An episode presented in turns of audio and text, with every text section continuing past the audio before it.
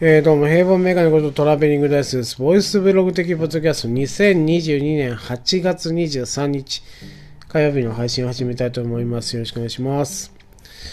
えー、例のごとく疲れて寝てて、えー、起きたら0時、えー、過ぎてる。24日。でもね、えー、23日分の配信を始めたいと思います。よろしくお願いします。五時音トークです。はい。えー、家業になりまして、えー、昨日が木だったので、今度は区。区がね、区がないんですよ。うん。思いつくものがなくてね。区がないなと思ってたんですよね。えっ、と、出てきたワードを発表するとね、ククルス・ドアンの島。えー、今ちょっと見たいなと思ってる映画で、えっ、ー、と、まあ、元になったね、ファーストを見てないので、そこのエピソードね、すごい作画が崩壊してるっていうで、あの、結構話題になったククルス・ドアンの島なんですけど、えー、それを話そうかなと思ったけど、やっぱりあの、一回見返してから、えー、にしようと思って、これはやめようと思って、やめて、えー、靴ですね。えー、靴の話をしようと思って、僕ね、あの、足のサイズに反してね、あの、靴がでかいんですよ。もう、決まったサイズしか、えー、買わないし、履かないんですね。えー、その話をしようかなと思ったけど、えー、広がらないんでやめました。で、あとね、熊本ですね。これに関しては割とね、えー、ミステリアスな、えー、話になるんですけど、あのな結構センシティブな話なので、えー、話すのやめます。なのでこれ、これはね、やめとこうと。ね。えー、っと、で、なんかね、ないかなってね、こう、部屋のうちを見てたら、クローゼットがね、あるんです。うち。えっ、と、ここね、押し入れを多分ね、えー、改造して、えっ、と、なんていうか、間仕切りというかね、中間にある、えー、間仕切りを取っ払ってるんで、クローゼット化してるんですけど、そのクローゼットですね、について、でね、このクローゼット結構思い出深いエピソードがあったんで、これをね、話そうと思うんですけど、もう、まるっきり新人の時です。はい。えっ、ー、と、畳穴って多分ね、1週間も経ってない時、えー、引き取り、畳を引き取りに行けと言われまして、えー、畳にはね、場所が決められているんですよね。え、6畳だったら、えっ、と、隣り合ってる、ところっていうのが、え、1箇所しかないですね。これを元先って言ってね。本当は逆なんですけどね。先と元っていうふうに。左が先で右が元っていう感じで覚えるんですけど、えー、先元で、両サイドに、その先元にこう直角になるようにある畳を枕っていうんですね。で、えー、その後2つはえー、壁側、壁側に接したら川中。で、真ん中が中っていうふうに、えー、決められていると。えー、場所の名前がね、決められているんです。で、その、なんていうか、名称だけじゃわからないので、え接しているところ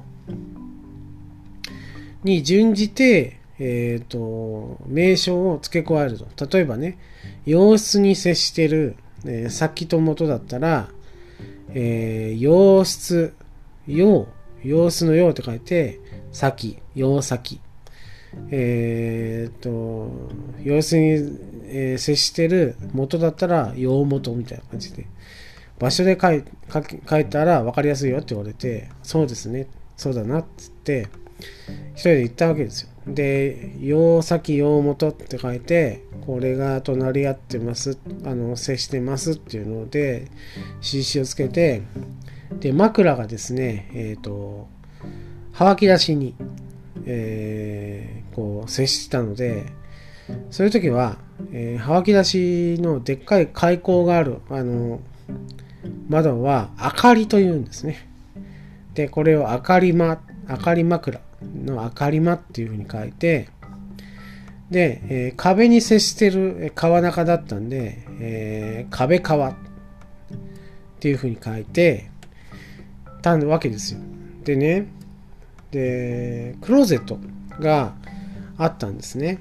で、その時は、通常だったらですね、えー、おしまと書くんですけど、なぜ初めて引き取ったから、えー、混乱してですね、クローゼットマって書いてたはい、クローゼットマっていうね、いう風に書いてしまって。そのまま、えっ、ー、と、多分ね、えー、当時から数えたら十数年経ってますけど、クローゼット間が多分あると その物件にはね、あると思います。賃貸だったんですよ。あのー、アパートかな。借家か。借家の一部屋だったんですけど、クローゼット間ってね。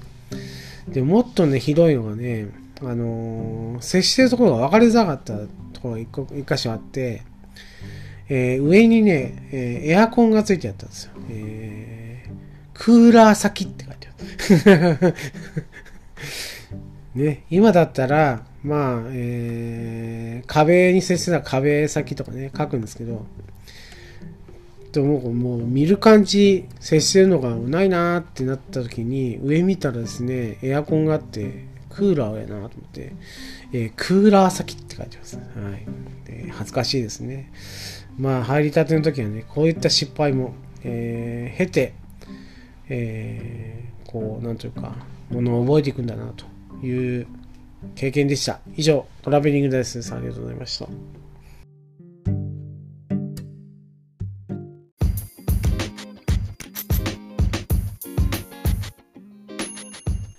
当番組では感想を募集しております。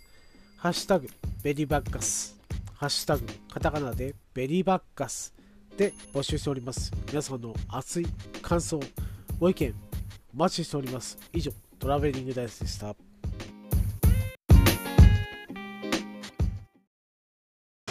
ジャックインレーベル音楽とポッドキャストの融合イベント「シャベオン」「エフェロンチーノウォーバードライ」「トゥトゥ」大大だけの時間。クー。徳増たけし2022年11月5日土曜日。